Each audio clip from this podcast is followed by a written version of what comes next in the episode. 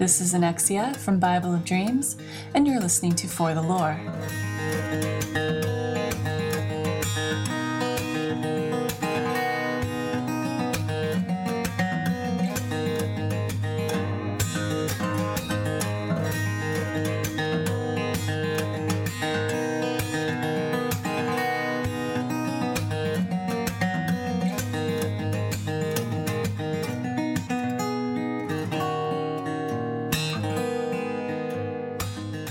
Listening to For the Lore, the podcast that delves into the craft of our favorite games, whether lore, gameplay, or even game design. Joining Roger from WoW Dogs, and For the Lore is Joe, writer for World of Matticus, and Enrique of Spooncraft.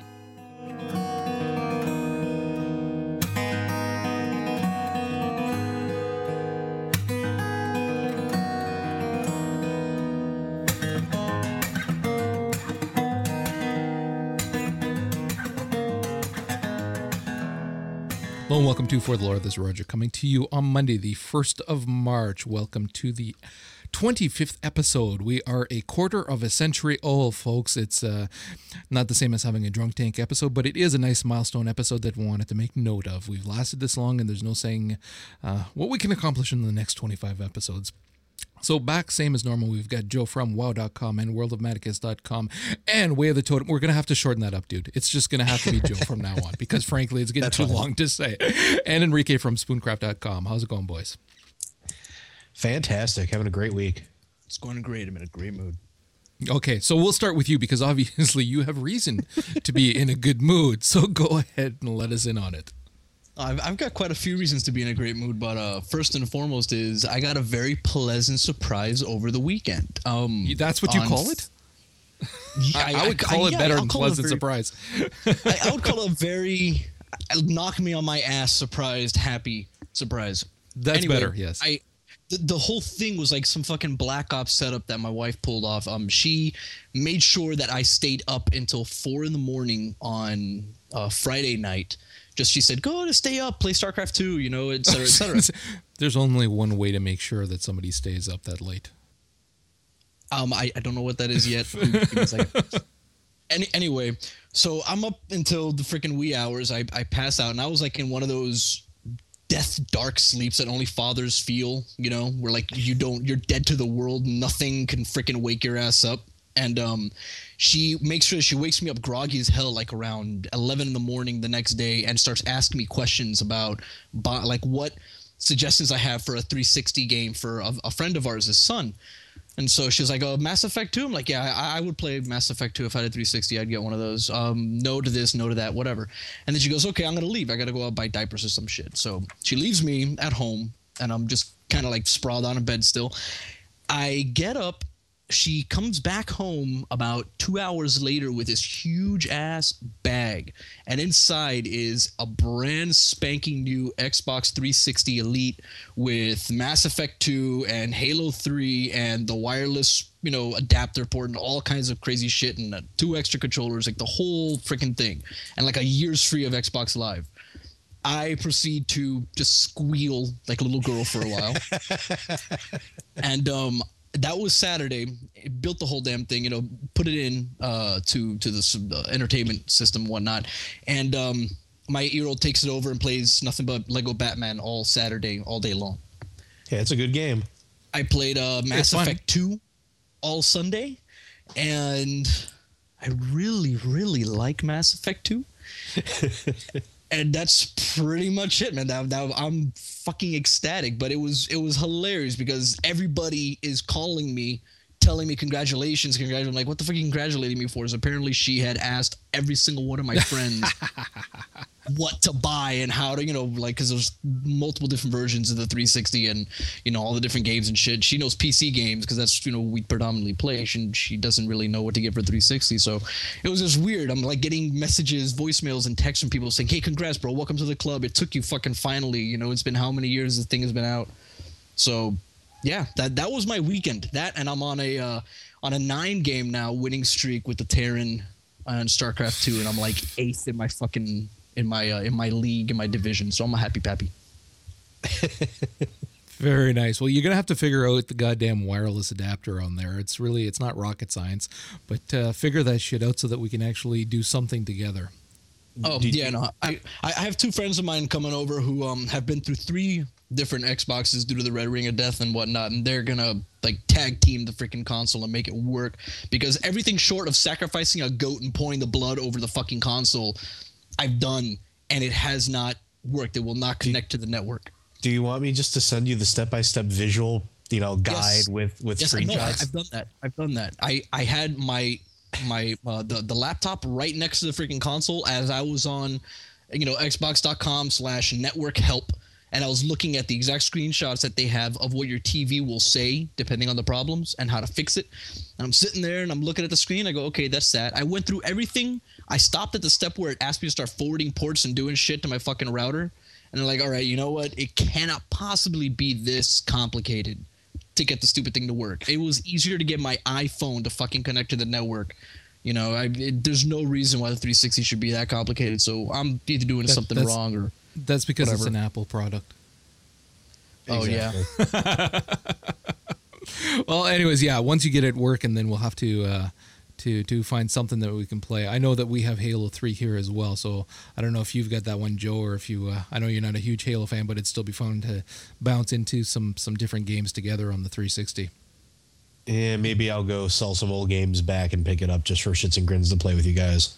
Oh, Yeah, it's it'd cheap. I picked it up. Uh, we, we got a Best Buy for like I think it was thirty bucks. It was tw- it was that or it was Mass Effect One for twenty bucks, and I thought, you know what, I'm I'm realistically not gonna play Mass Effect One because I don't want to spend that much time when all I really want to play is Mass Effect Two. So I'm just gonna go ahead and skip to Mass you may Effect be 2. surprised. You may be surprised. You I- may want to play it after you finish two because again, I'm playing through one to import the character into two because it's that fantastic a story. Well, yeah, I mean, I'm I'm pretty sure I will, but I want to get through Mass Effect 2 first. You know, it's like I got this new shiny thing. Go back and play the original. no, no, I got the new shiny one. I read the wiki. I'm good. You know, let me just play the freaking Mass Effect 2. Speaking of the Mass Effect, I actually want. Uh, see, I'm turning into Rick here. I'm referring to games with the the Mass Effect. The, the You know what? Listen, you do you do that all the time. It's like the World you of know who Warcraft, started the Bioshock Two, started by, the. by, by calling World of Warcraft just as the WoW. No, So, yeah, everything is the this. I played I the picked Mario game. the Mass Effect 2 uh, comics. Well, I didn't pick them up yet, but I actually I, I, I went out and I uh, hit up the comic shop with my youngest, and uh, they were sold out of the second Mass Effect 2, which is what, or sorry, Mass Effect Redemption comic series. But he said he could order one.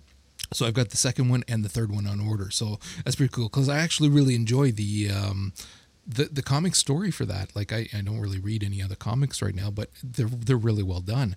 That being said, though, we're seeing a lot more of whether it's a comic or a book for games. It's I don't know if developers are finally seeing that this is an untapped market and that a lot of gamers actually do read. Granted, it's not like they're reading War and Peace; they're they're reading only the work that's attached to their the games that they're playing. But I mean, you, we're looking at uh, we've got the uh, the Guild Wars book coming out, uh, Ghosts of Ascalon. That's going to be coming out in the summer, wherein they're going to talk about the transition between um, one and two because there's like a 250 year gap there. So it will be interesting to see how that um, what they're talking about in terms of what transpired to lead everyone to the the state of the world um, for Guild Wars 2 because there's some pretty huge changes coming up. And then we're looking at the Dragon Age comic that's coming out in April. Um, or actually, no, it's supposed to be coming out in March this month, which looks freaking awesome. I can't wait to try that sucker out. And then there's also the Assassin's Creed uh, Renaissance, the the but that one's just a novelization of the story. So it's more about just the essentially if you've played through the game, you know what this is.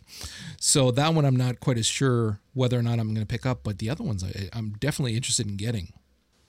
I'll be picking up the uh, the Assassin's Creed one, just because I find it very interesting to read uh, novels based on the video game or novelizations of video games because it gives um, the writers a little bit of wiggle room to flush out some things that you might not have paid too much attention to in the game, and especially for Assassin's Creed 2, which um, as good of a game it is as it is, I know I miss things. I know there are little things that I miss here and there, so I'm really looking forward to that novel. Yeah, It- and again, I may pick it up. The, the thing is, is right now I'm not certain whether or not I'm going to even pick up the game.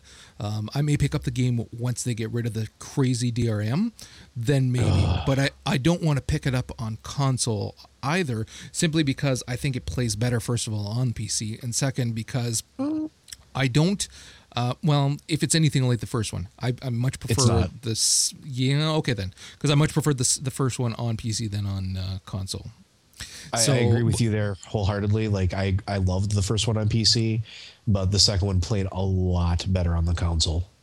That being said, as well, I simply I don't want to pick it up on console just because it will be one of those things wherein you're supporting the console and not the PC. And right now, if anything, the PC deserves um, support because you have a lot more companies that are finding it far more easy, uh, far more simpler, just to put their product out on console, and then you get you get the port for PC much later on as an afterthought kind of thing.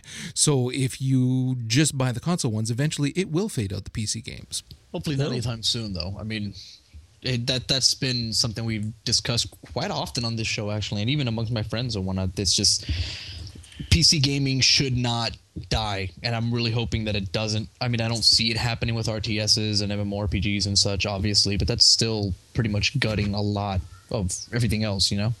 Yeah, yeah. Now going back to game books, you finished um, Stormrage. You said. I did. And, And? I really wanted to discuss it with you guys, but Roger made me feel bad for spoiling something earlier today. So I Did I I'm really make you feel bad? it. Did I, I felt like I actually like- make you feel bad? You, you did. I felt like a dick afterwards. I'm like, Well, come on. why don't, why, don't, why don't we do what we've done before, Rick? Why don't you just record your review of it? We'll slap it on there, and then we can just skip it. Okay, all right, I, I can do that. It just, but it's more fun if I get to talk about it with you guys. We haven't- but we haven't read it yet. Nut. We Yeah, haven't read it. You're going to be talking. You're just going to be talking. We're going to be listening and blocking our ears. Which I mean, more often than not, we don't listen to you anyway, so there wouldn't be much difference. But still, Yeah, I was gonna say. you won't get. There's new? no interaction. So right, record all a damn review and we'll put it on. Actually, ironically, when Vince gave us his first squad member um, feature on on Jacob, I actually I probably shouldn't be saying this, but I actually put it in unheard because well I listened to the first bit but I was actually on that mission at the time and I hadn't yet finished it. And so I'm actually listening to it as he did it and I'm loving it. I'm seriously digging it. And then I get to a point where it's like he's talking about what's happening. It's like oh shit off off off off turn it off. I was like I was enjoying the story so much at that point I did not want a spoiler. So yeah you could have put like a cookie recipe in there Sam and it would have been in that just letting you know from now on though i'm listening to all of them. And because i've actually finished it so and even now that i've said that from now on any feature i'm going to listen to just in case. But yeah you missed your chance. You could have put some freaking poem some limerick from hoogs and it would have been in there forever. But anyways yeah so just do a review on it and we'll, we'll put it in. In fact if you can get it done by tomorrow i'll i'll even put it in this episode we have if if you have time I can probably get it done by tomorrow, like you know, sometime tomorrow morning. But I don't think I'll be able to get it done by tonight. Giving it to you. Oh, that tomorrow one. early. That's fine. Tomorrow. Okay, so folks, you heard it. So then we'll have that in. Um, don't go putting no freaking cookie recipe in it, though, you bastard. I'm, I'm gonna do what Sammy suggested. I'm gonna start. I'm gonna record the whole thing, and then I'm gonna record another version of it, like half God in Spanish, and just splice that shit in the middle. But um, no, it. I, have I've, to I've listen never really. I, I don't care if people give me spoilers, so I guess I got to start remembering that other people do care. But just the the short version, just to give it's. It's not one of the greatest books ever written. Obviously, Richard Knaak. That's just you know he's he's a good writer, but he's not like a holy crap writer. I l- really like what he did with the characters. There are very, very few characters that are introduced in his book that are like the Mary Sue kind of thing. You know, like he invented Rhonin and all that crap, and it became such an integral part in the in the story. He used a lot of characters that already exist. He only introduced two yeah, he only introduced two brand new characters that we will probably never see again, to be honest with you. One of which I'm pretty damn sure we're never going to see just because it plays such a tiny ass role. And the other one we might, as a very small footnote, but yeah, that's about it. I mean, it, otherwise, Wasn't he given very- free reign to Yes, bring in no, whatever he he- wants to make it canon? Yeah, yeah, he, he can pretty much do whatever he wants because everything that he writes, Man. um, I've I've looked into it. Everything that he writes, he writes alongside Chris Metzen. So he writes it, he emails it to Metzen. Metzen reads it, adds whatever he's going to add to it, sends it back to Knaak. Knaak pretty much is, does all the primary writing, but if you want to get technical, it should be both Richard A. Knaak and co-written by Metzen or supervised by by Chris Metzen. But um, the book. Okay, so he was still on a chain. yeah, yeah. He's it, what, what's neat about this whole thing, guys. I was very surprised. I did not know when I first started uh, reading the book because you only kind of find out, you know, halfway through. But um, it takes place after um, Arthas dies in Icecrown, as we all know now. It takes after patch 3.3.3, whatever. So in this story, Arthas has been dethroned, and now we're in that funky place where the Lich King is no longer a threat, but we haven't had the Cataclysm happen yet. We haven't had the Black Dragons attack Wyrmrest Temple like they're going to in the next major major patch, you know? So very, very, very cool stuff. Cool. Okay. we'll just pause until you take the pepper spray out for the kids. I'll be right back, guys.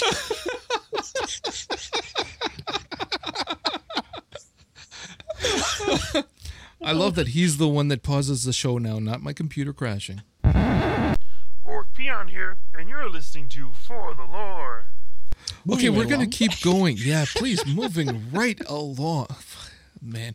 Okay, so um, from there we were going to talk about the secret armory of General Knoxx without too many spoilers for everybody who hasn't played it through, such as myself. Because, like, I mean, I tried to go into that crap at 45, and when you first get in there, when you try to take the first quest, even it tells you it's impossible. The, the level of it, its difficulty is impossible.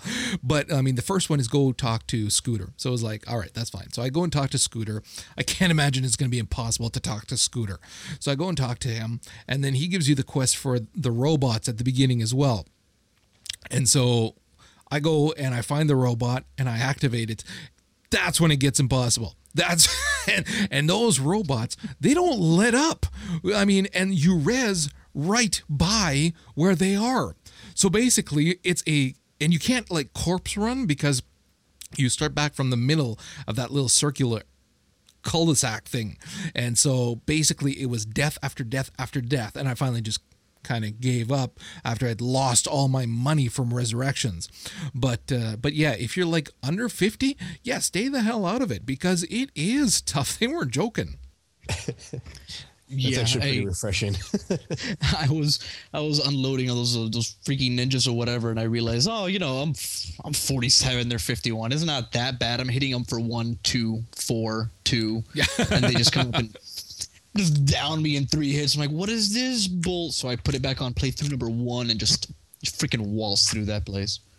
Uh, see, I didn't want to do that. I've got it still on playthrough number two, but I just again, I'm just gonna level him up anyways. I, I got him up to 46, so I'm just gonna keep going, and because I do, I want to do the. Uh, I, I picked up Mad Moxxi as well. Finally, I just need to actually level through that as well because on second playthrough at 45 even that was tough i made it all the way in the arenas to the like the last boss and there was just no getting past it so i was like son of a bitch but Dude, uh, Moxxi's but- hot. Well, there is that too. Um, but what they were saying, like, I didn't get much of a look around, obviously, but even just that starting area when you're starting with General Knoxx, they did make some pretty serious changes in terms of how pretty it looks. The detail is pretty cool. I don't know if that carried through to the rest of the DLC, but I mean, for that starting area, does. you can see a difference.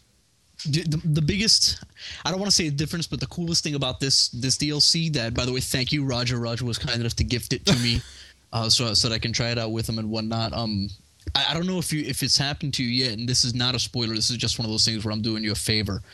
It's nothing with the Yeah, that's what- you just- there- you- you're you know you're opening up chests and shit like you would normally opening up lockers opening little boxes or whatnot.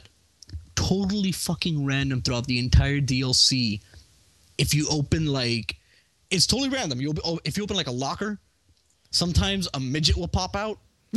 and it scares the crap, dude. When it first happened, it scared the ever loving shit out of me. I jumped up in my seat and started cursing because I scared the crap out of me. You're sitting there, you're like opening the thing, opening the thing, and then you open another one, it goes, Aye!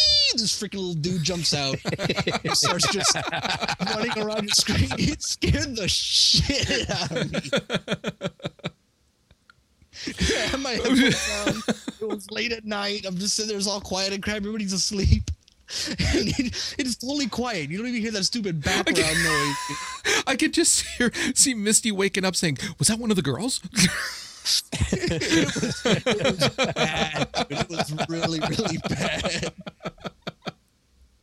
All right, Oh, moving so on good. from moving on Yeah, from loot there, we're gonna hit, loot midgets. yeah. Uh, let's touch on some WoW news now. Um, biggest news that I think is important to pass on is the fact that your authenticator is not the end all be all. They found a man, a man in the middle attack that circumvents the authenticators. Now, this is as per WoW.com. I mean, again, this is common sense stuff. If you've got an antivirus and it's up to date, you're not going to have a problem. However, not everybody uses one. It was only a matter of time. Now, that being said, this is still fairly limited in terms of um, the time frame that they have to get on and wreak havoc. However, that being said, they can still wreak a lot of havoc in that time frame. So your authenticator is not the end all be all. That being said as well though, it is definitely something that you want to have because it does make a huge difference in terms of whether or not you will get hacked. May, I want to um, comment on this real quick. This is nothing new. Okay. Um, about a year ago, give or take, there was an interview with an anonymous person that their job uh, was posted on wow.com that their job was to hack accounts, steal gold, and move on to the next. And they explained during that interview exactly what they were doing, which was a man in the middle attack. Authenticators, nothing is 100% foolproof. If you're not careful, on top of having securities in place, it's going to fail. Just keep in mind, folks, that no matter what you do, you at the end of the day, you are still responsible for your own security. You can have a super robot named Cobra that shoots everything that comes into your house, but if you're not taking proactive steps to keep yourself safe, it's going to happen. Yeah, no, again, and it's something that I know it's it's it's common sense. You have to have an antivirus on your system. If you don't, you're a jackass. Um, and you're just asking for trouble. Now, for anybody who well, I shouldn't say that because maybe there's listeners who don't have it. Um, if you want to know whether or not y- this is something that you should be concerned about, go into your C drive and it they say that it's located in the um, where is it? Temporary files. users yeah the temp files within your go to user your username app data and then your the temp files. And it's an em cor.dll if you've got that then you may have a problem. Um, anyways go to uh, wow.com check it out. Actually, any WoW site right now probably has the information on it uh, because they've been talking about it quite a bit. It's it's nothing new. If you work in IT and security, then you've seen this kind of shit before. It's just that it is much. It's it's being brought to our attention, and I think that it's important to bring it to the attention because there's some people who rely too heavily on that authenticator, thinking that's the end all be all, and they're perfectly protected. You're not. It's very important to have uh, an antivirus that's up to date. Anyways, yeah, check it out. I'll, I'll put the the link in the show notes anyway, so that uh, folks can check it out. There was also a nice Twitter chat transcript that was posted with some WoW devs where they answered some questions. Uh, I mean, it wasn't. There, there, there was quite a bit of information that was put. Again, you have the limitations of Twitter, and then you also have the sometimes quirky humor of the the devs.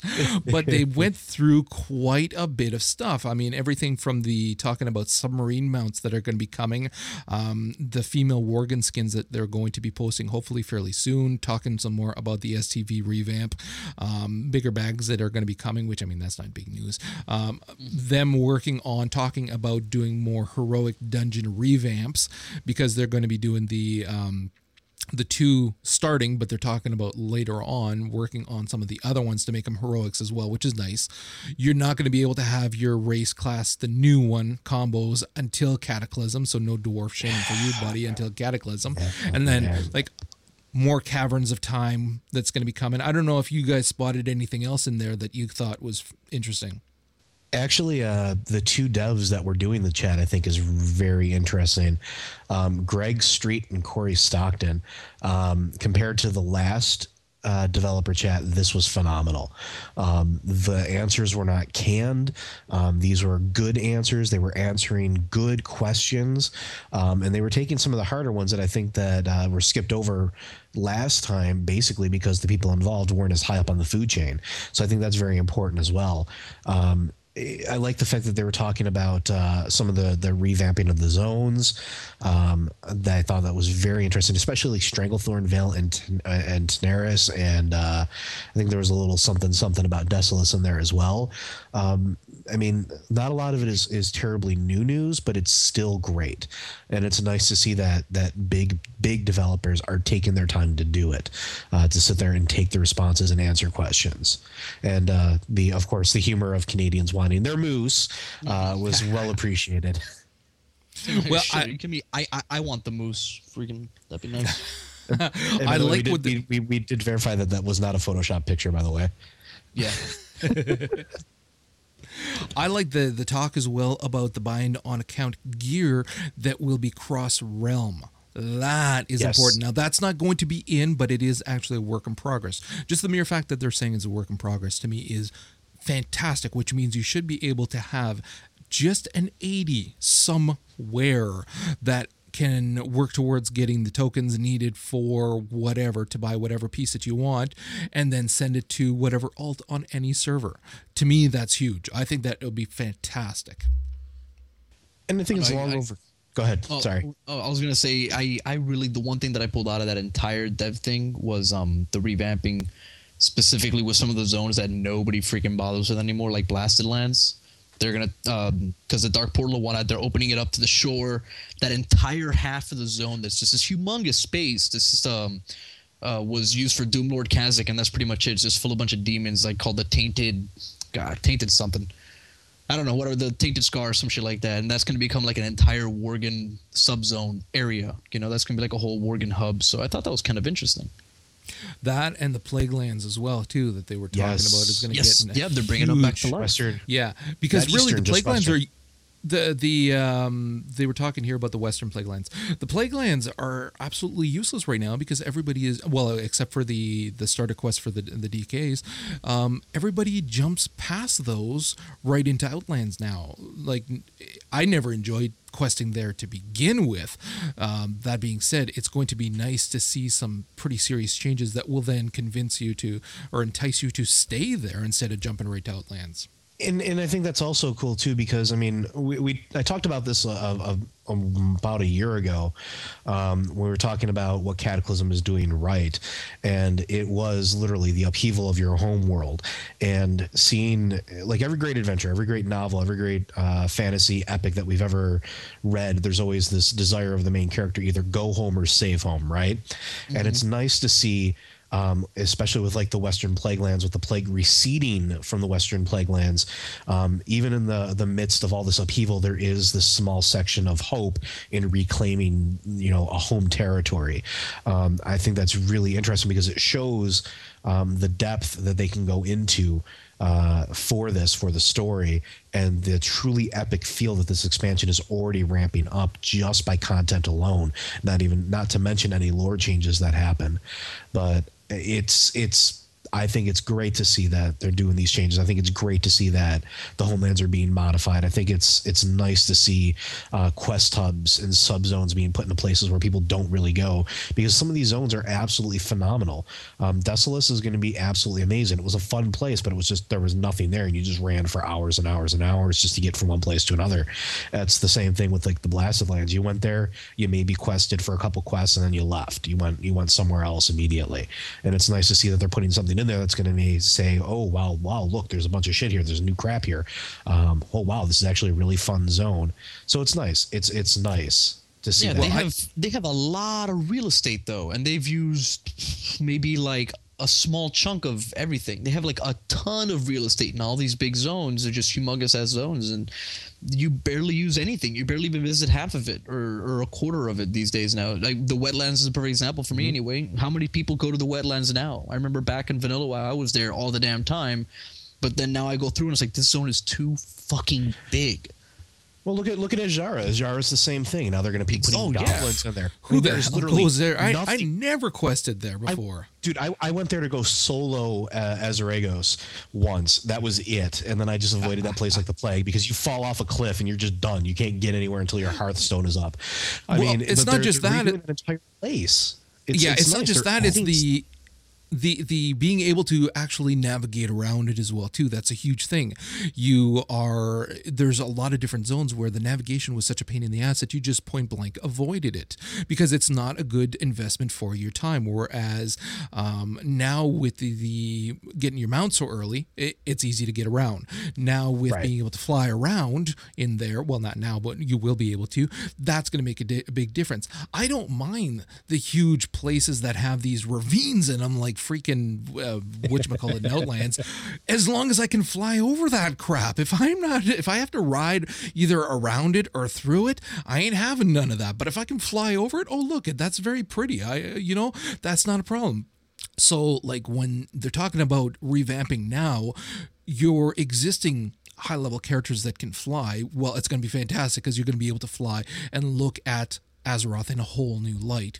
Whereas, as they're introducing so many changes to existing content for that level character and like they're talking as well making the starting um, quests more epic for well so far they're talking about for gnomes obviously and for trolls and talking about enhancing the starting quest for the other ones as well. Then it's going to be a lot more enticing to actually play through those alts instead of just you know barreling through so that you're just gaining levels as fa- fast as possible. You're actually going to want to play, actually going to want to read the quests and actually enjoy the new zones. and and that's you, you hit on a, another point too that I'm very excited for, and I just want to touch on it real quick.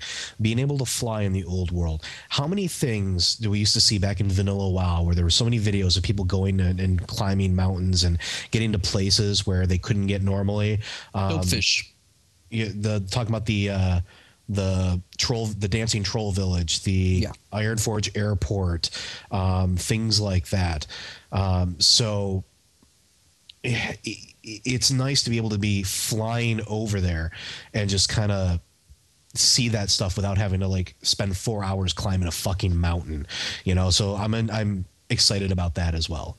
Yeah, I remember. Um, I think I think I know exactly what you're talking about. It's one of my when WoW first kind of started off. It was um one of the things that really really just snared me was this one guy. Uh, Dopefish was his name. He was uh he, he did a bunch of machinima and whatnot, and he um he visited GM Island, did a video called um.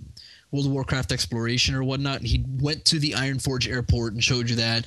He went to the uh, the farm that's in between Ironforge and the wetlands that's up there with a bunch of cows and this and that and whatever. You can go if you're a shaman, you can you can farsight your way to, it, and it's pretty cool. I mean the the troll village of Shatterspear or whatever the hell trolls are there by um um in between I believe it's Desolace or Stonetalon Mountains and and Darkshore. You know, it's just there's a lot of really cool shit, man. That when we can fly now, we'll be able to see. It really is. It was the most beautiful visuals. You'll get to see things totally, totally different light.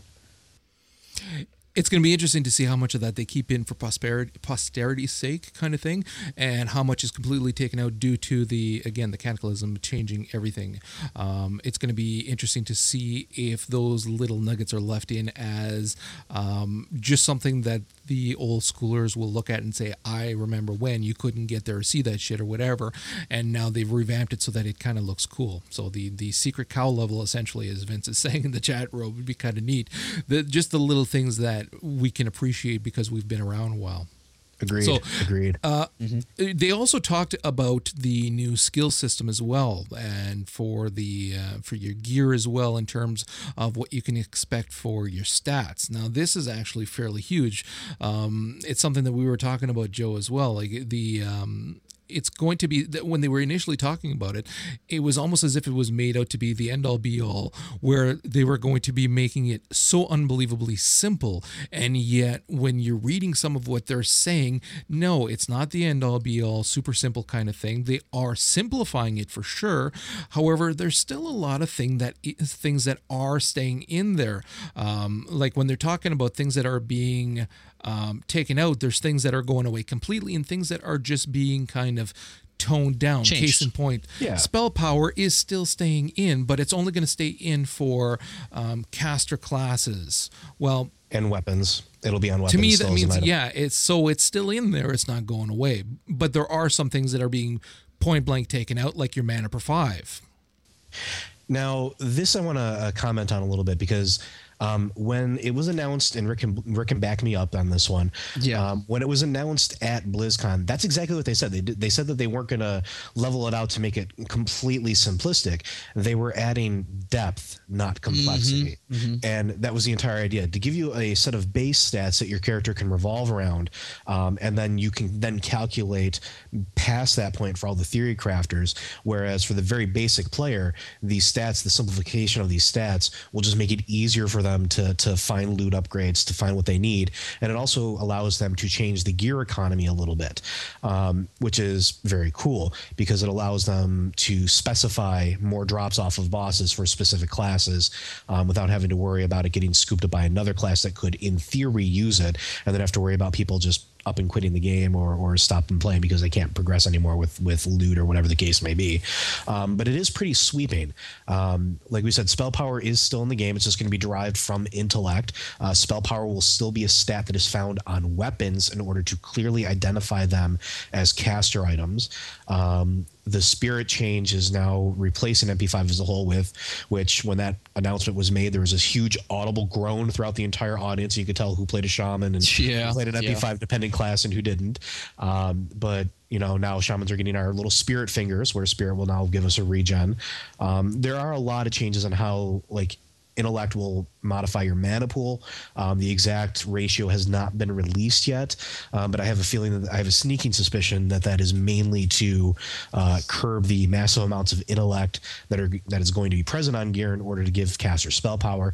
Um, there's a lot. There's a lot going on here. Well, look, th- these changes are quite possibly one of the things that I'm most excited about with the expansion because. In, in in a sense, it's it is simplifying things. I, I wouldn't go so far as say it's be all end all simplifying because if you oversimplify, then it just gets boring because it doesn't. It's it's not interesting. It's just okay, plus one or plus two, whatever the hell. What they're doing here, which I really really like, is the fact that they're taking away a lot of the convoluted, muddled bullcrap with gear right now, if a piece of cloth drops in, in your raid, Joe, if you're in a raid and you're an ICC and a piece of cloth drops and the cloth has stamina, intellect, spirit, haste, spell power, and crit, who is it for? Is it for a warlock? Is it for a priest? Is it for a mage? Is it for a boomkin? Is it for a resto druid? I mean, who the hell can use this? Everybody can theoretically argue till you know the loot is rotting on the corpse if they can get this or not the way they said specifically even in the in the forum post if it has spirit on it it's been for a healer period. End the discussion. So that makes things simpler. Now me as a dps caster i can be like oh well my world just got a lot less full of bullcrap. I don't have to read you know a damn dissertation on how the fuck to gear my class. I can just look at this and say yes this is an upgrade. No this is not an upgrade. You know that puts the fun into getting loot because right now Uh, as a rogue, I mean, a lot of the loot that I have, a lot of the gear that I'm using and what drops, it's just like, okay, well, this is complete garbage. It's a cool brand new piece of gear that for my particular spec or whatever for my class sucks. And that that sucks. You know, when when something drops, you should want to get it. You know, you should have at least some interest in it. There is also one other major change that's happening with the gearing too that is affecting every class, and that's going to be the amounts of stamina that is being placed on the gear. This is kind of interesting because everything. And everything. Mm-hmm. and they're they're going to be relying on class specific skills and talents in order to create what is a tank what is a caster what is a dpser uh, what's a healer et cetera et cetera et cetera. This is actually really nice. Now the reason i think this is nice is because several games already do this. And i'll be talking about this as well when we start talking about mastery system which is going to be part of this my next little ramble here. Um, lord of the rings online if anybody has played that game what specifies a tank is the abilities that you pick. It's your talents. It is the, the items you choose. That item drops may be also useful for a physical dps class but it's also useful for a tank. It's just what you what you have for talents that makes the difference. In here they're bringing everybody's stamina up to the same level. As a healer fucking thank you. Seriously, Christ on a cracker, thank you. Because I can't tell you how many times I have had uh, a sub 18,000 hit point person in a raid just getting one shotted by a stray frostbolt. Okay. You know, and now bringing the levels up, it makes a healer's job easier. It also makes them easier for them to balance out encounters. They don't have to worry about the random clothy falling dead while still presenting a challenge to healers and tanks. That is awesome. And I love the fact that stamina is going to be on everything. I want a larger health pool across the board. I think that's going to be great. I also think that it speaks volumes of the way they want to go with character design because they're focusing purely on talents and skills to to produce like damage reduction, crit, you know, immunity, uh, defense, and parry, and all the good Oh, stuff. for tanking, yeah. for ta- yeah, for it's fantastic because it allows uh, them to be a little more in depth with that than they are right now. Right now, it's just oh, I just need this gear to stack it and I'm fine. It's no, now I need to know, I need to use my talents, I need to use my skills. I think that's awesome too. Now, I- um, go ahead. Well, I was gonna say that right there, specifically the defense thing. I wanted to touch on because I'm I the only two characters that I bother playing are my warrior and my rogue. Now my warrior right now I cube as a tank because I love to tank with him as protection. However, right now I am up shit's creek because I do not lack. You know, I I, I lack a lot of you know tanking. I'm not defense capped. I don't have this much health. I don't have that much whatever. It's really really nice to see what they said to quote. It's like if you want to tank, all you need to do is either as a Death Knight be in Frost Presence, and bam, you'll have everything you need to tank. You know, as far as threat and, and crit immunity and whatnot. Uh, a feral druid or a druid in general just has to go into into freaking bear form. Uh, a paladin just has to put on Righteous Fury, and a, a warrior just has to go into defensive stance. That's really damn nice. And it is, it really is, and I like the way that the the character design, the character development is is broadening, and it's coming to. You start to see the work more so now than you did before.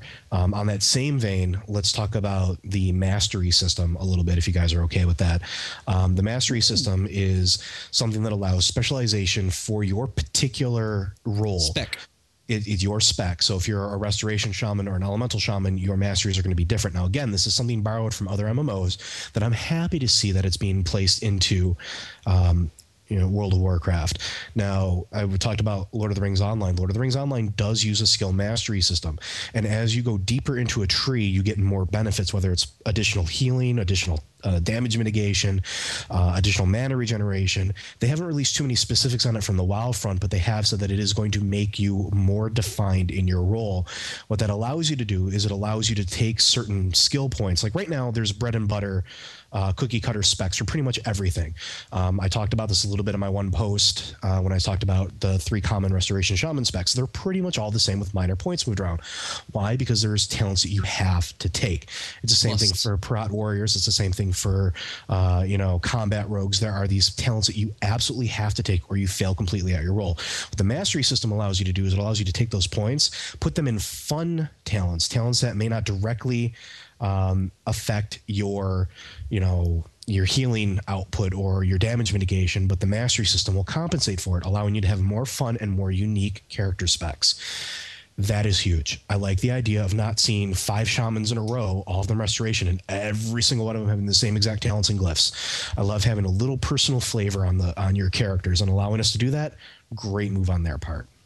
I like the fact that you're not gonna have weapon skills anymore at all. I, I hate to I hate to like just jump in right before Roger, but bro, try leveling level a freaking warrior, level a rogue, and it's like if you get a new item and you just happen to have that weapon skill at one out of 400 and you just sit there and you want to cut yourself because you know you're going to have to go through the stockades for about 15 goddamn days before you get that shit up to where you can actually start using your shiny new item. So I'm I'm happy. I'm happy that there's no more weapons. Sorry, I like we, the- we, we're done TLDR. That's all right. I, I I actually like what you were saying too, Joe, in terms of being able to have a little bit more fun with your specs. Because if there's one thing that is um, annoying about WoW in terms of your specs and whatnot, well, you're seeing that now as you're writing for WoW.com, and you're giving an opinion of what is currently one of the best kind of things for end game rating and for healing and whatnot. And there's always going to be people who are going to argue with you that you're not right or whatever. It'd be nice to have a system wherein you can have whatever spec you want within reason and still have it wherein the whatever gear they have can compensate for that, like you said, so that you can still heal as effectively as the other spec. However, do it differently. There, it- it'd be nice to have a system wherein there's no best way, but rather that everybody can have their way. And if the numbers show that everybody's healing as well, then there you go. Just one person is doing it the way that they deem it to be fun versus the other. So what you're saying is a world where people would use elitistjerks.com to learn more about the class and not as a way to tell somebody that they suck. Right? Is, Yes. is that possible? Is that a pipe dream? That would Am I dreaming in that- multicolor? that, that, that might be like saying that there's no more porn on 4chan. I don't know. Yeah, it's dude, I, I wrote this rant earlier today about it just because man, I think things such as gear score and even like the cookie cutter elitist jerk thing where it's like I have a question about rogues, go to this forum and do what they say. But I have a question about no no no I just go to this forum, go do what they say, spec like that, put it in the spreadsheet. I'm like, I don't want to put anything in spreadsheet, but spreadsheet. Like, all right.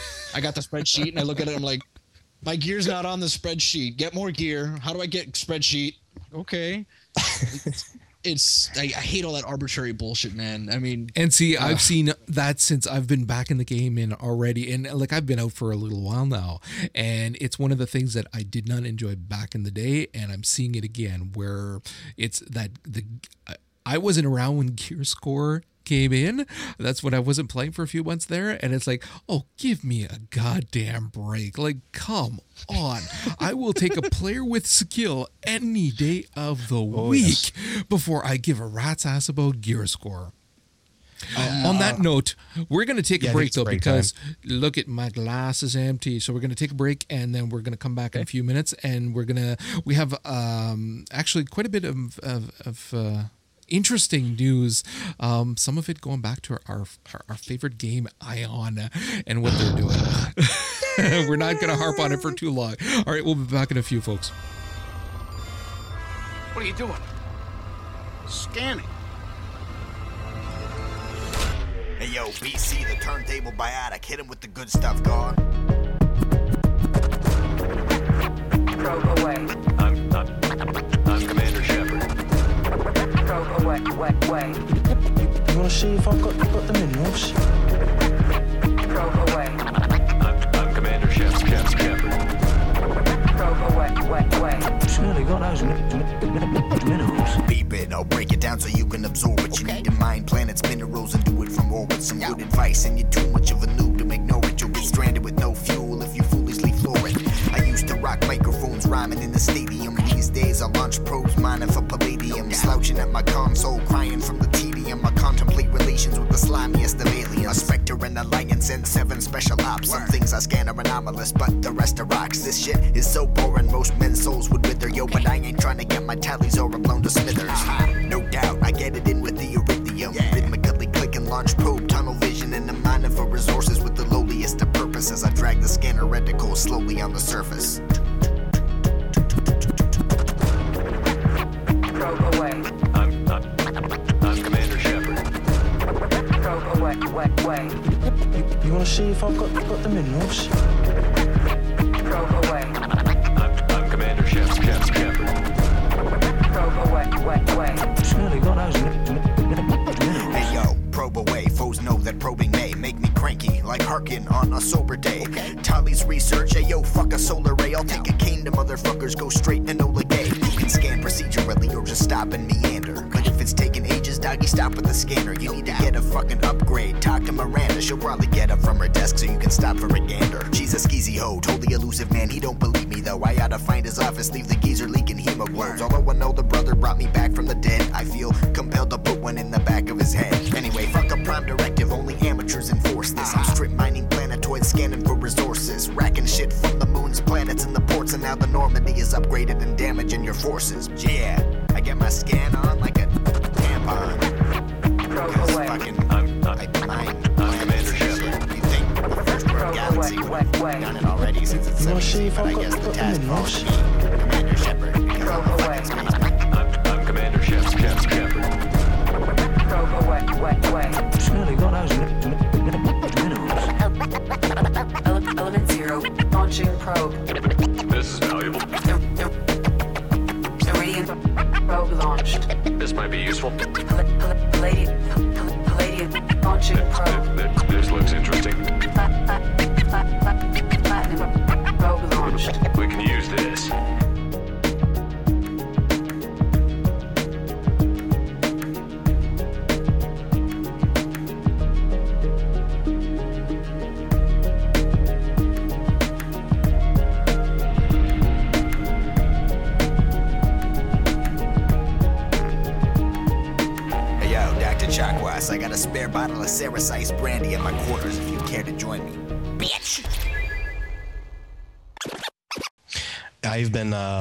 actually what wound up getting me back into Star Trek pretty pretty hardcore was um, all my guildies um, from Warcraft. I've actually picked it up based on uh, things I was saying in the middle of raids, and I'm sitting there, you know, screaming "pew pew, phasers, full power, set to stun," and like crap like that, going like just absolutely bonkers shit nuts.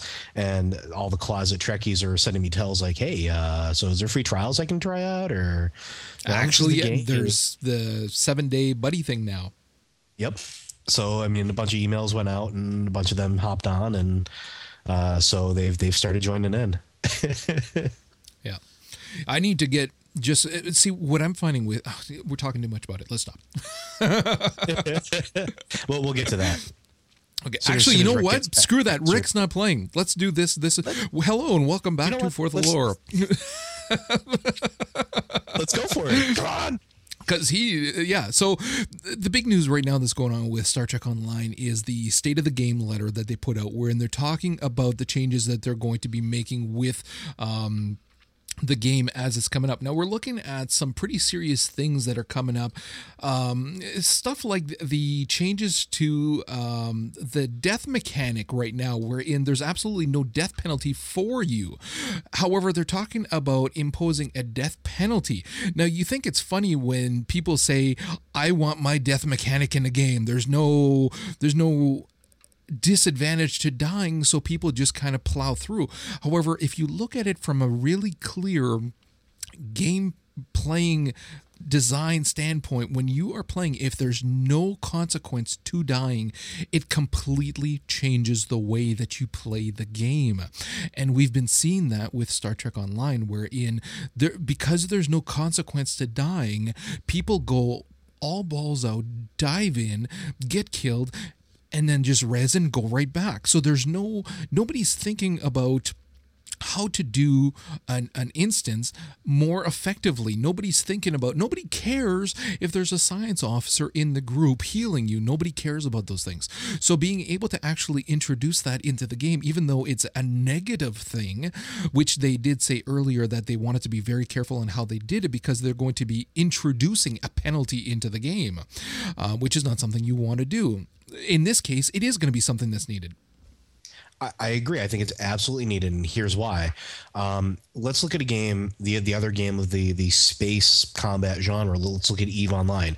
When you die in Eve, there is a ramification. There are ramifications. There is a cost. There's a cost associated to losing your ship. There's a cost associated to having to uh, salvage all the stuff that you lost that was fitted on your ship, as well as any cargo you were hauling, as well as having to, to, to essentially pay for being cloned and brought back into the game. So That sucks.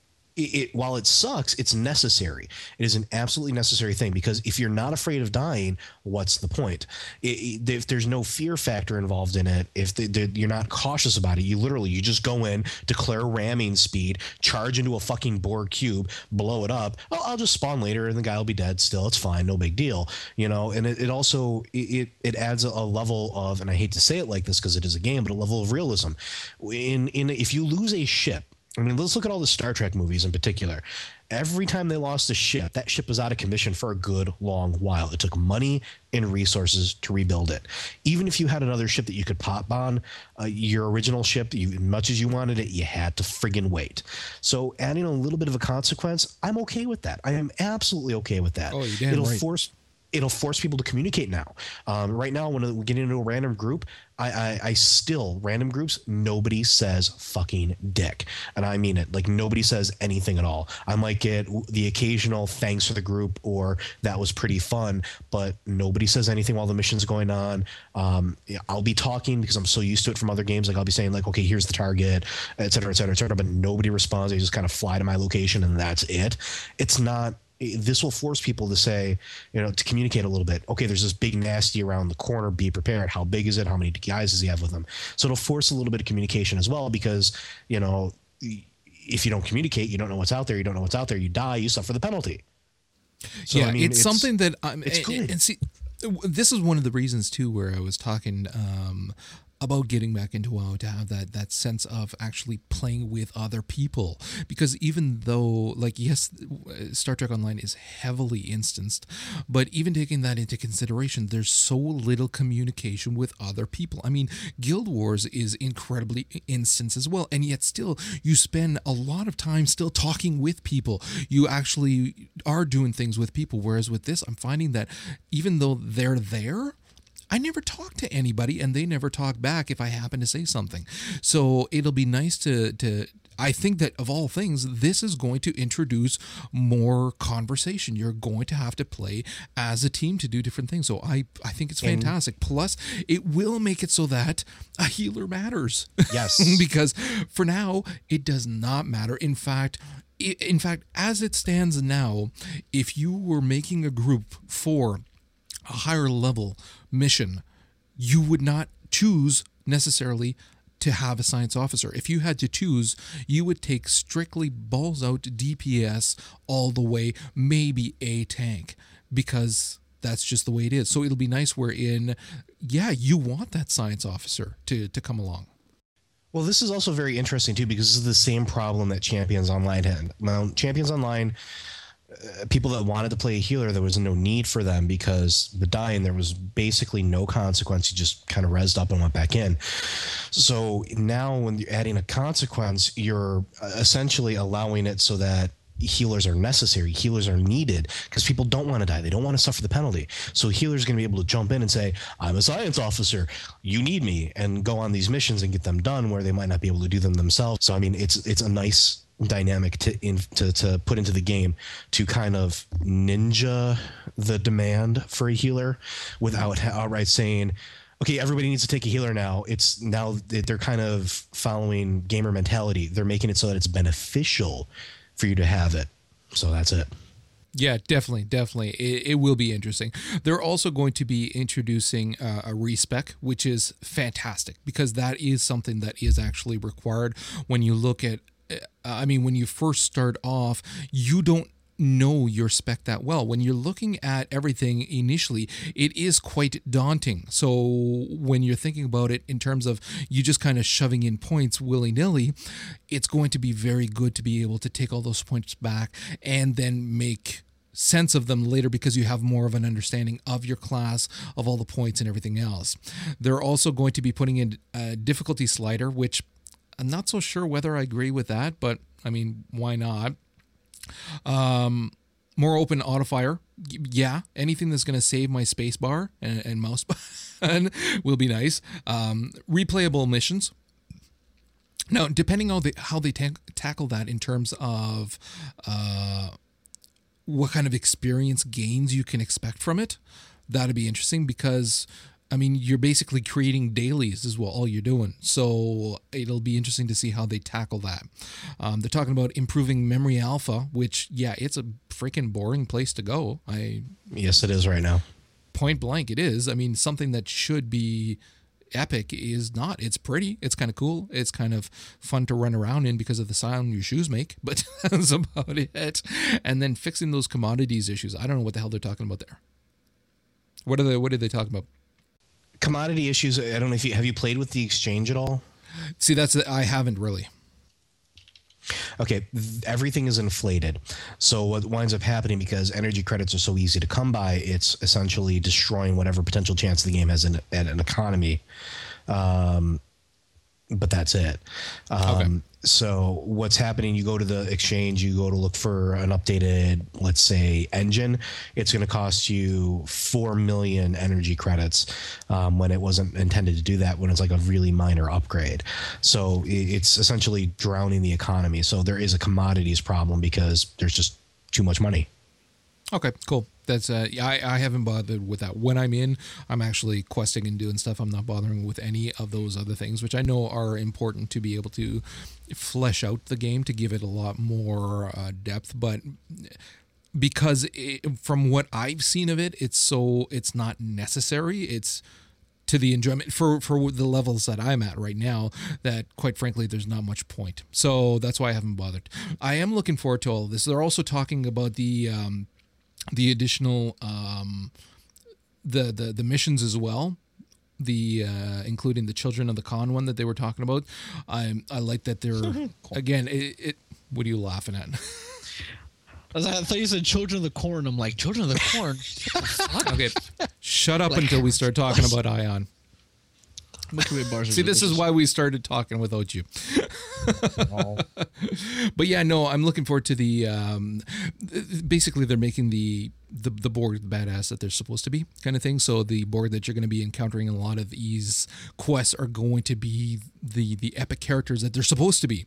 So it's gonna be it's gonna be fun because, like I said, when we were talking to. to um, the the lead writer as well was that I'm finding that the Borg are far too easy to kill starting off, and they I know they're not the the what are they? The they're they're estranged Borgs Borgs that don't want to be part of the Borg anymore whatever. They're broken- no, they're broken off from the they, collective, they yeah. lost whatever you want to call them they're they're they're pansies is what they are.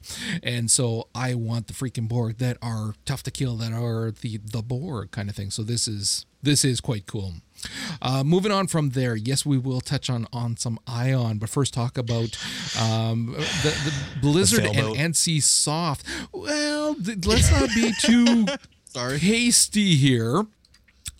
Blizzard and NCSoft vets are leaving their respective companies to start up a new publishing company with the goal of bringing Asian games to the Western market. Now, yes, you may say you smell fail. However, the fact is they're bringing in, they're not bringing in a free to play MM Korean MMO or something like that.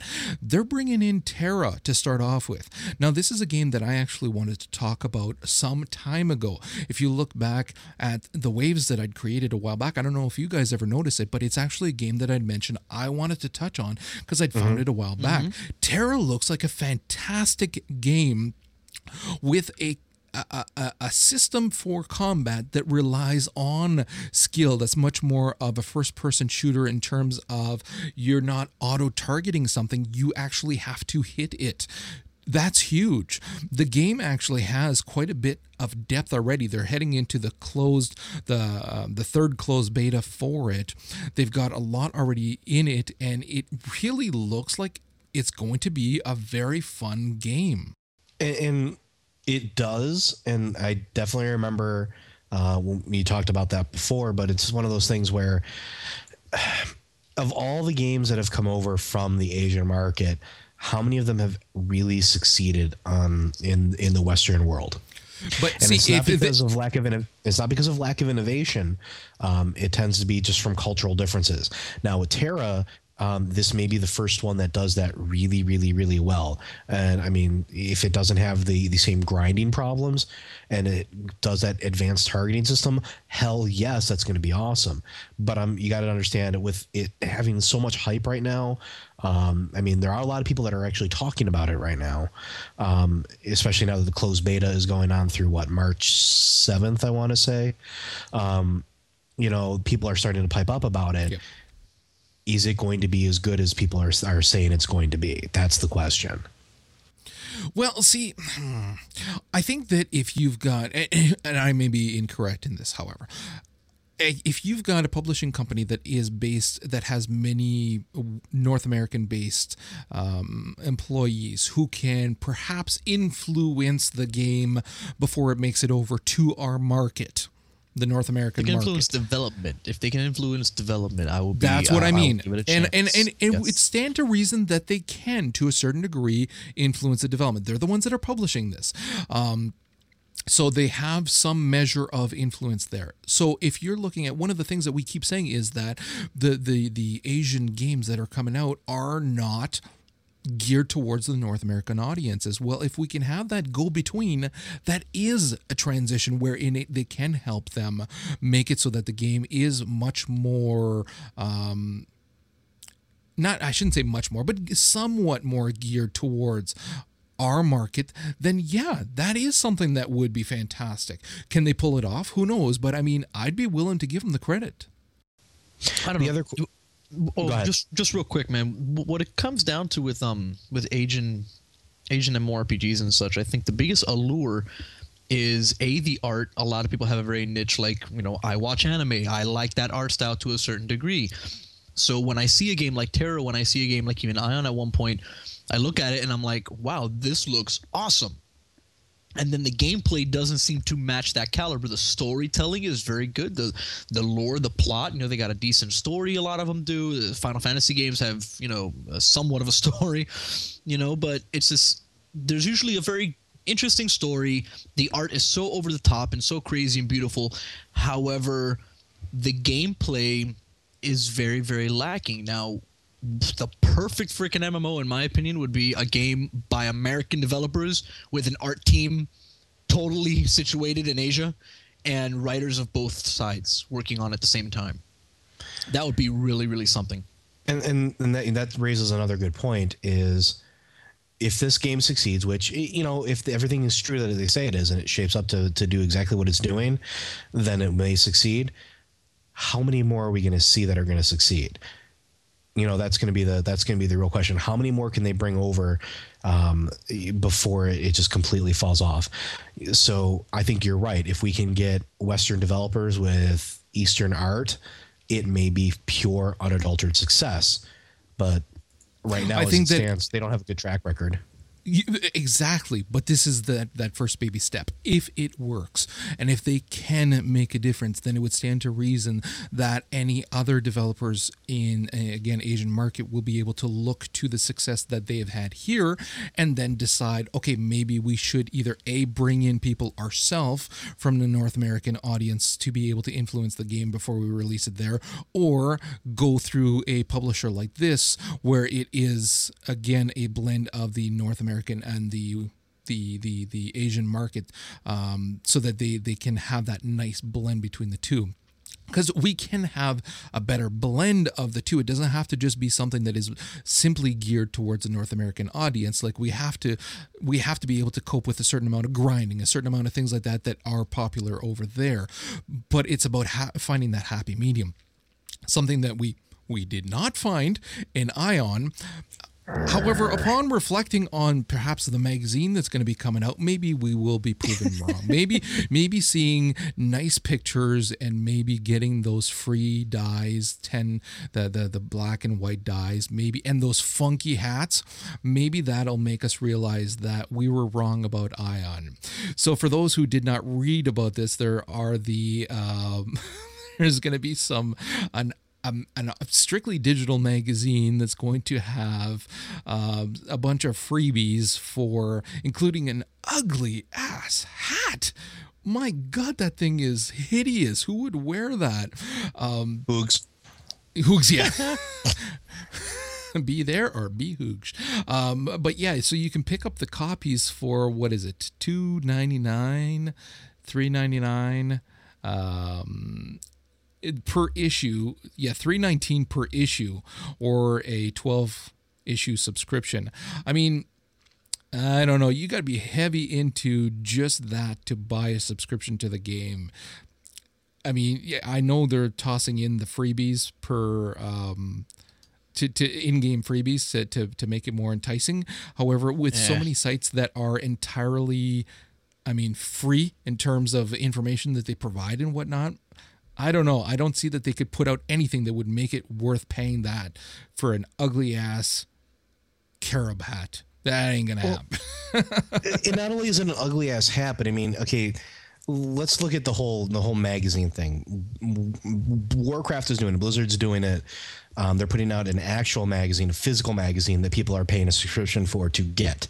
Okay, that's one thing. But to That's a charge beautiful for magazine. It, is a pretty it is a pretty magazine. It does have a lot of information in it. The articles are nice. It's very stylized.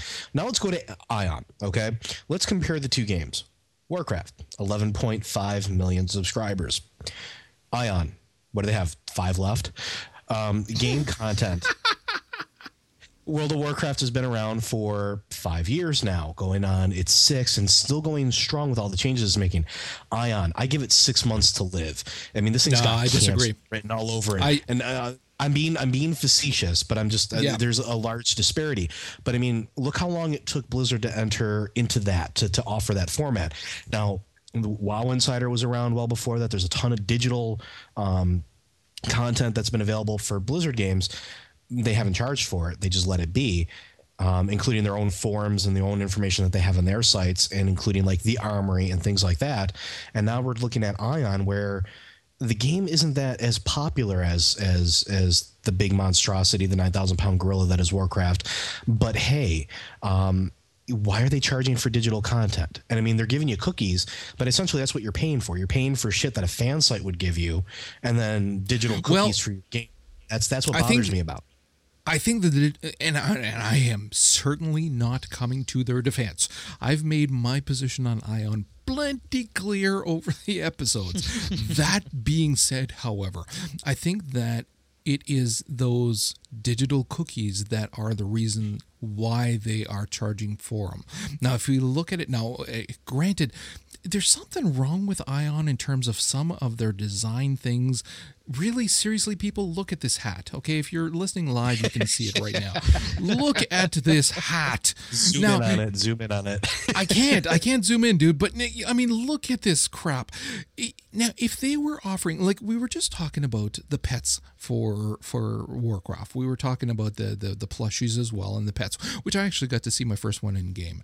And yes, it's cute, but is it worth twenty five? Not taking into consideration the plushie, definitely not. But by offering items in game that maybe people do want that would look a damn sight cooler than this goddamn hat, maybe it would be worth $3.19. And then on top of that, the bonus is you get this digital magazine that uh, theoretically will have information that you don't know about the game.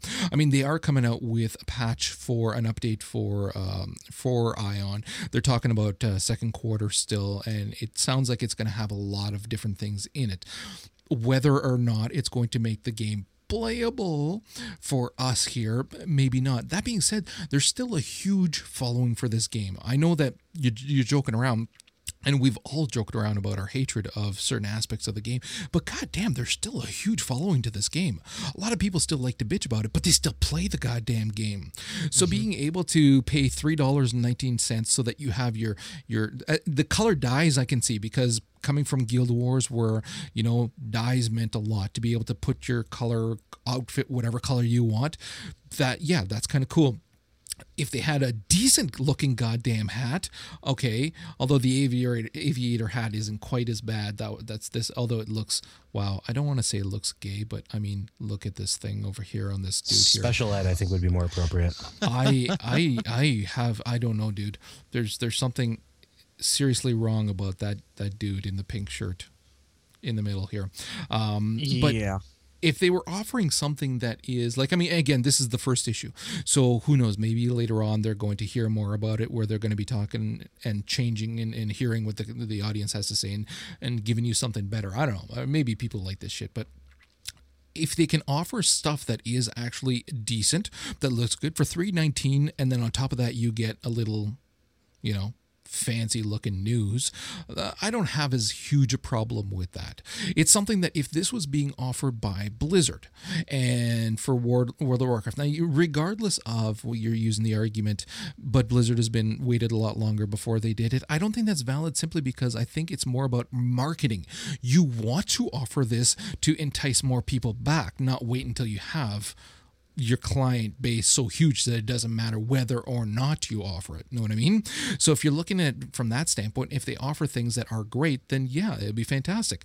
Um, and then from there too, if again, if you're looking at it from WoW, um, if WoW were to offer these kinds of little things that you could only get if you subscribe, then you would be $3.19 for a hat that not everybody has that's different or whatever as long as it didn't look like this jackass aviator hat unless you have you know your helicopter you're an engineer and you have your chopper your helicopter um, I think that would be fine. I think that people would actually like that. And then if on top of that you get a digital newsprint that you know that's just fan loving, nothing more, then I think it'd be all right. And again, I was just being facetious about it, but it just seems it, it is marketing. Um, it just seems like odd timing on it. You know what I mean? Like it just seems really weird at a, at a time where the game hasn't, in my opinion, hasn't really hit its swing back up into the mainstream quite yet. Like yes, there is a, a still a strong following for it, and yes, there are still people that love to play it. Um, but you don't hear about it in the news nearly as much as you hear about other games that are out there right now. It's kind of fallen to the wayside, and it Yeah. seems. And I understand that they're trying to generate interest and things like that, but I figured they would have done something a little bit different first. Um, that said, it, it it's a good idea for any marketing, and, and the in-game cookies are really going to be the draw for it. But then we start getting dangerously close to the territory of microtransactions, which we all know everybody you know has an opinion about. Um, you know, where essentially you're paying for the cookies and getting the digital content as a bonus. So it's it's a fine line, and it's one that I may- maybe NCSoft will be able to walk quite well, um, and maybe it'll be the start of an upturn. Maybe they're going to start looking at ways that they can make this game more Western accessible.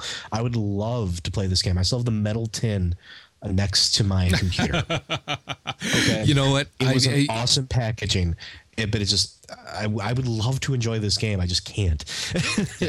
The only problem I have with it is that you're not being given enough of the in-game bonuses per issue. It's for the whether it's a six pack package uh, deal or a twelve issue 12-month deal, package yeah. that you're buying.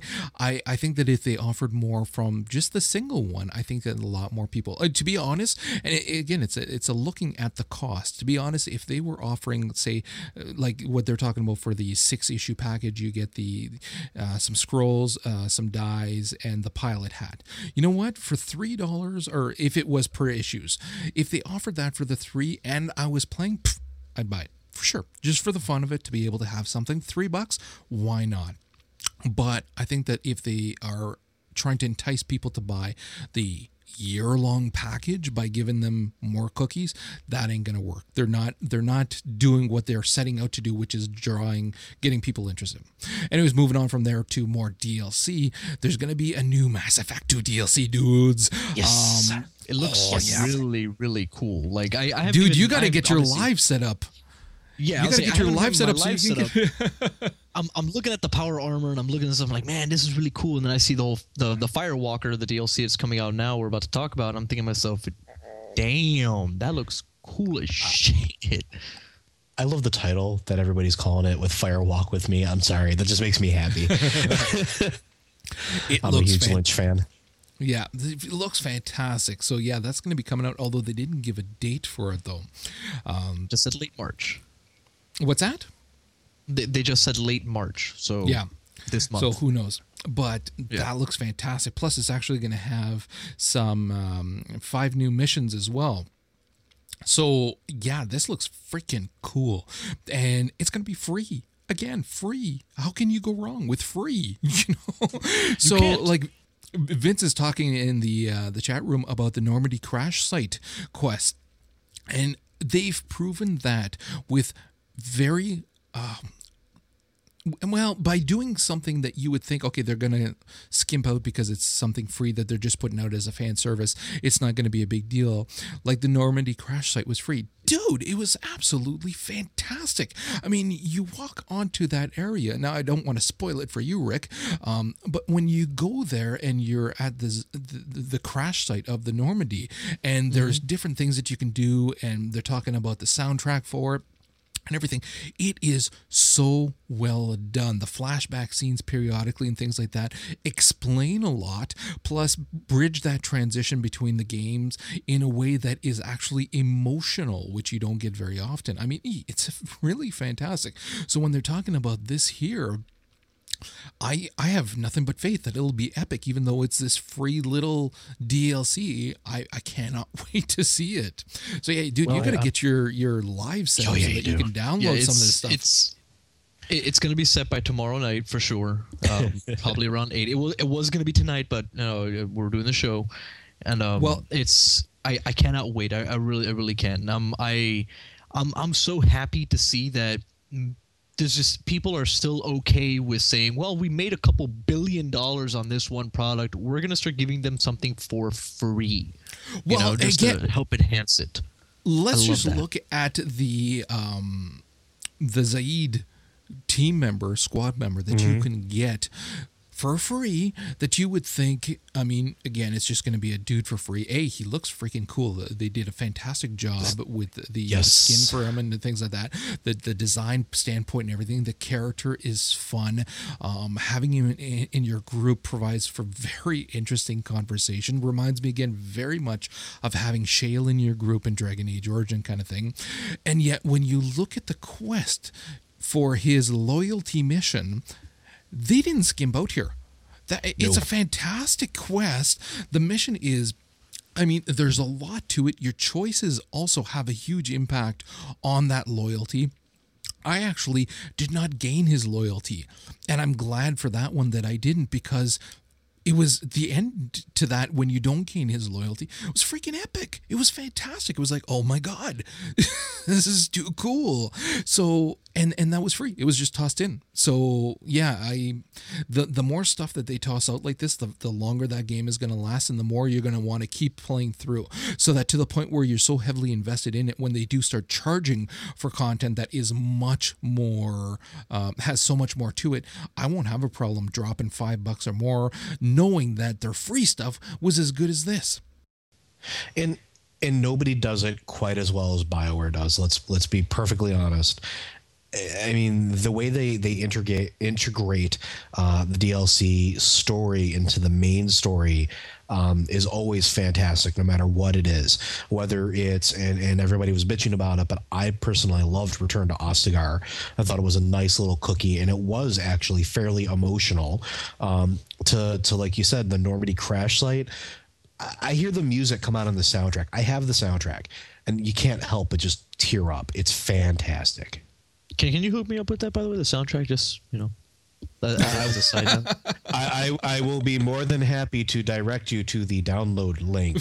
Wait, Yeah, yeah, that's that's what I was asking for because I'm looking at here in the way. I should see a- replay the last episode where he was talking about you know stealing stuff. I, I should find that. I have it right here. Hold on one second.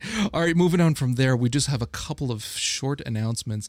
Um, we're looking at. Uh, oh, ooh, ooh, what you want to do the announcements? Go ahead. Yeah, yeah. Go. Yeah, go come for on, it. like one of the only few Wii players left. All right, you um, basically are.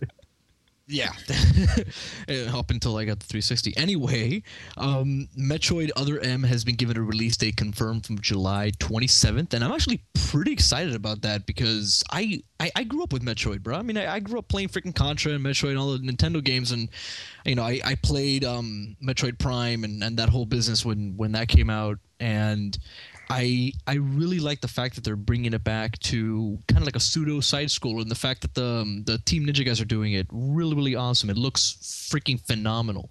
Uh, Super Mario Galaxy 2 got a release day of May the 23rd. And the footage of the gameplay has made me like. That was another thing. Me and Joe were like spamming each other on aim at the same time with the same freaking gameplay videos and whatnot. and it's like, you know, I still have Mario Galaxy One. I have not finished playing it because I can't get through it. Just I get freaking motion sick.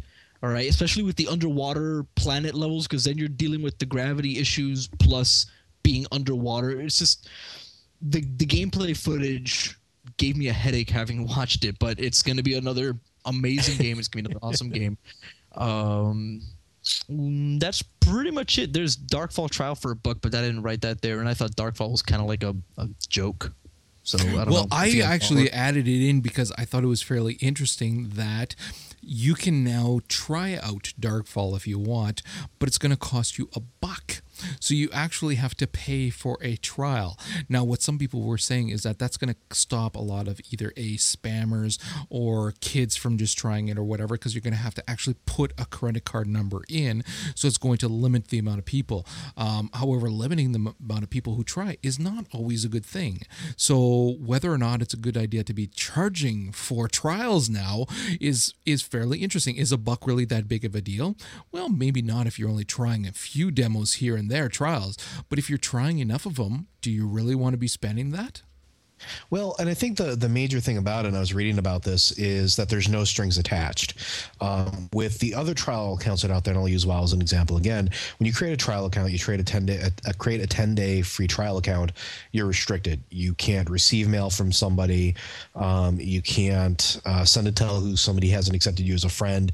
You're very isolated. You don't get the full game experience.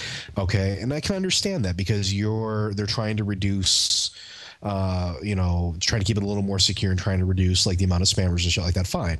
Um, but to pay a dollar and not have that same restrictions, I'd be okay with that. I mean, Darkfall seems like an interesting game. To me, it would be worth the dollar just to install it, try it out without any restrictions to get the same experience that I would have as if I were to pay fifty dollars and try playing the game. Um, perfect example. We all dumped this money on Aion and you know we we played it and we played through the first levels. And you know i didn't get a beta access so i had no clue what to, to expect. I just thought it was going to be awesome. And essentially i wasted that cash in my opinion. Whereas if i could have paid a dollar to try it out without any restrictions i could have made a much more informed decision. So i think that it's okay.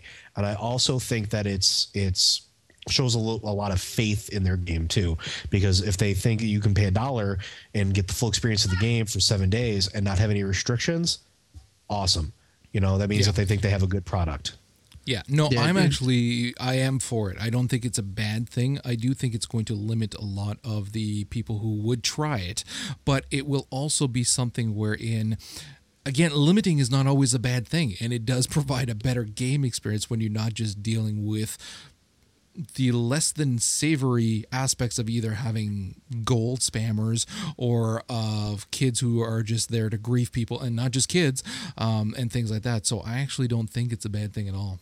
And you know, to to be totally honest, though, just quickly going back to something that uh, that Joe just said, with with Aion, it, it did feel like a like a major waste, but it was it was a total.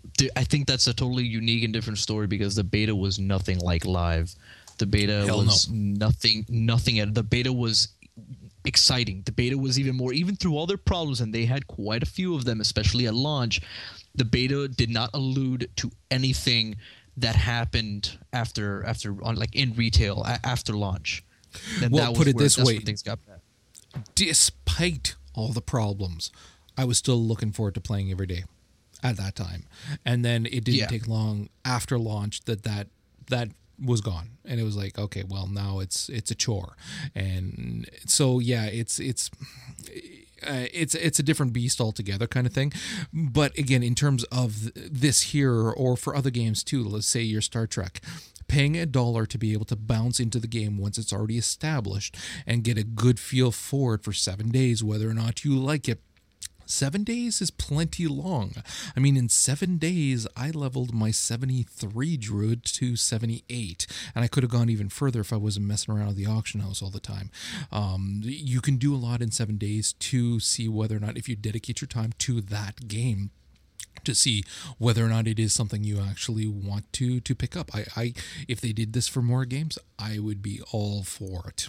Now that being said, we're going to wrap it up at that. Thank you, folks, for joining us. Make sure to download the episode, um, if possible, tomorrow or on Wednesday, same as normal, so that you can listen to Vince's feature on the third squad member for Mass Effect 2. He's doing it on Mordin as well as Rick's review of um, the Richard Knaak book, um, Stormrage. And so, again, that's going to wrap it up. We're going to have a few minutes here for post show, and we will talk to you next week. Take care.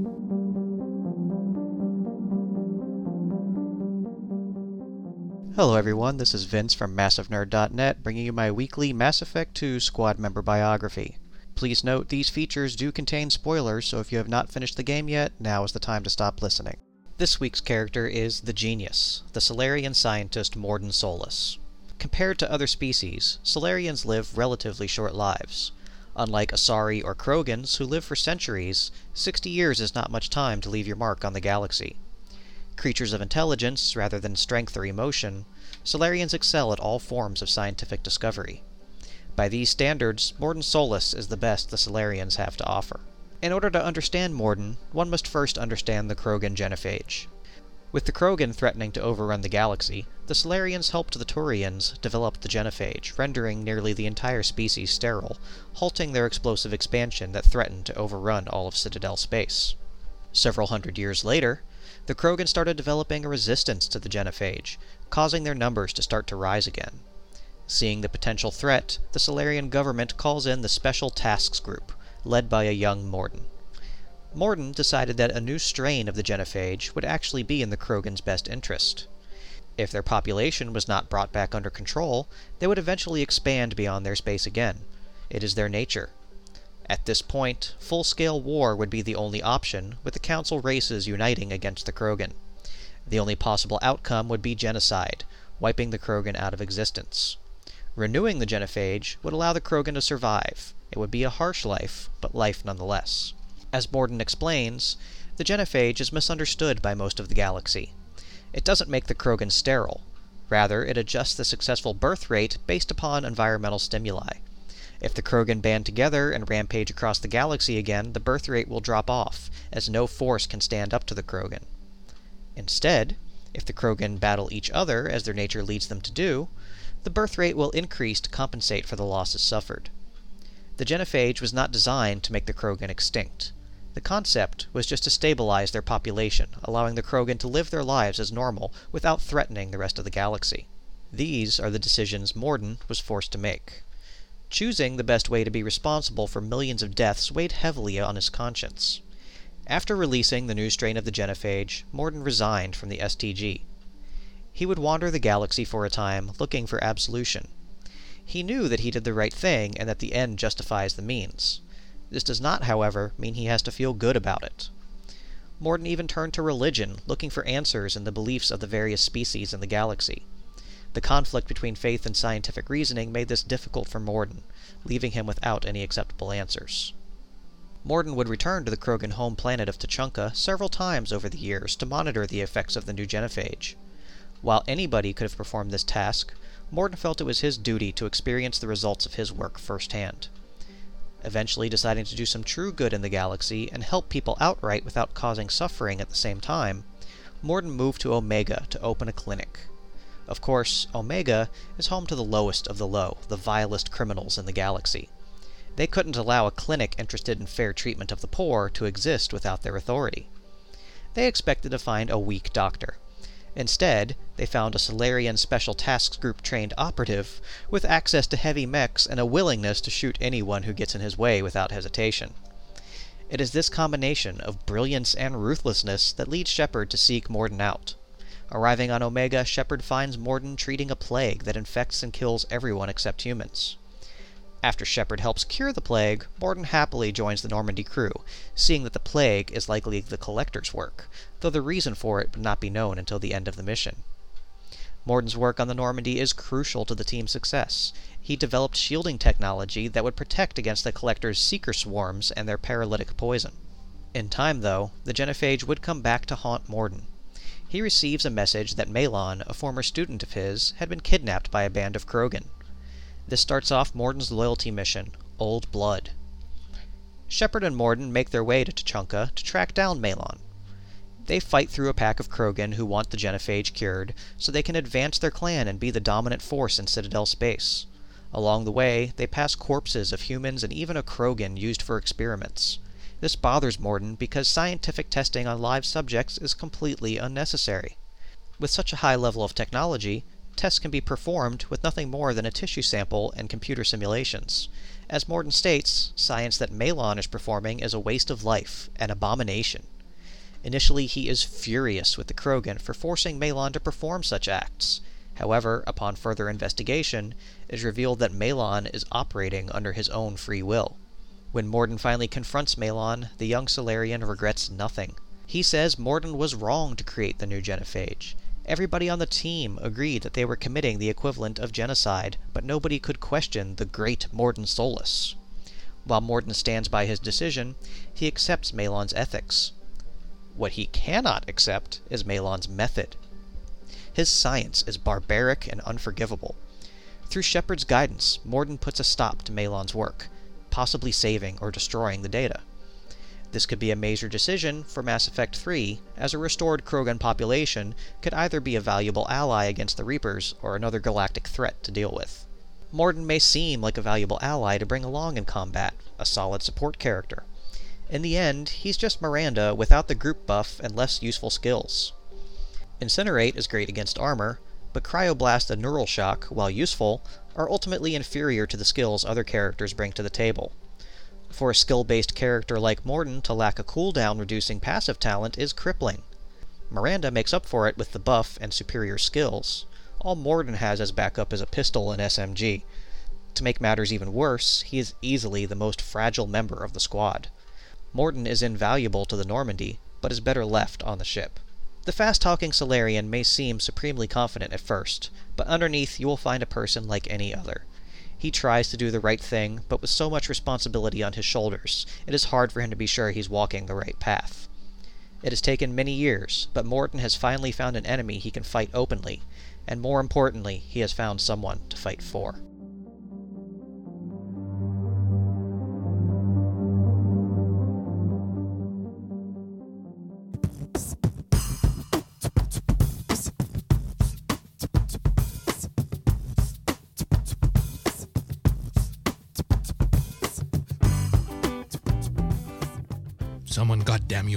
Okay.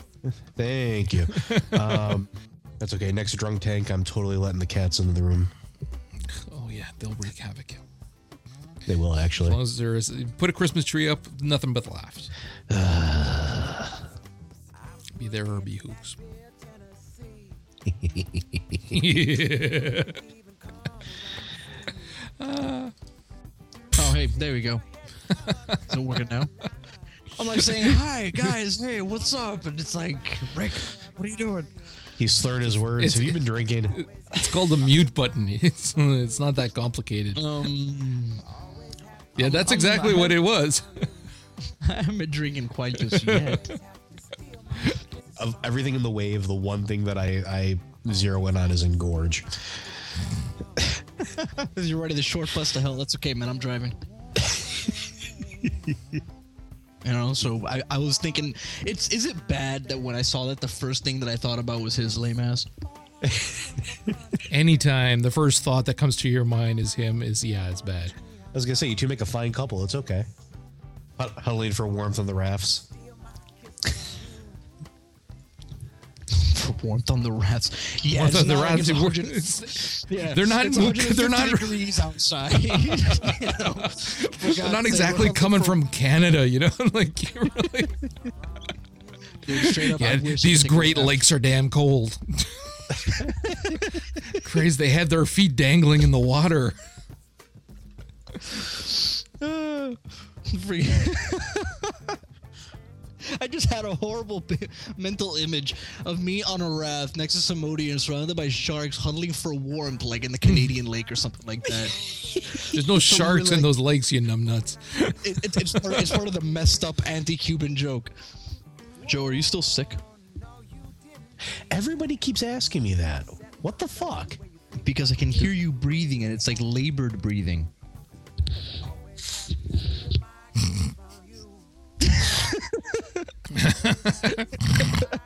Oh, oh, he's like, gross.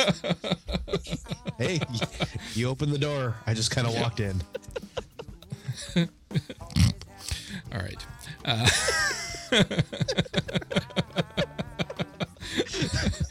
oh god. Hi darts. I saw your tweets. And by that I mean tweets. Not your advantages.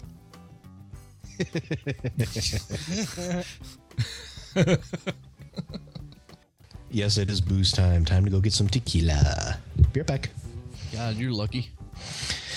I, I have to oh. go assess the damage I dealt to the poor budding psyches of my children. We're gonna be talking some about Star Trek afterwards. Yes, I'm. I'm. Yeah. Damn it, Star Trek it. has been. Oh, so. I'm Save it, happy. save it, save it.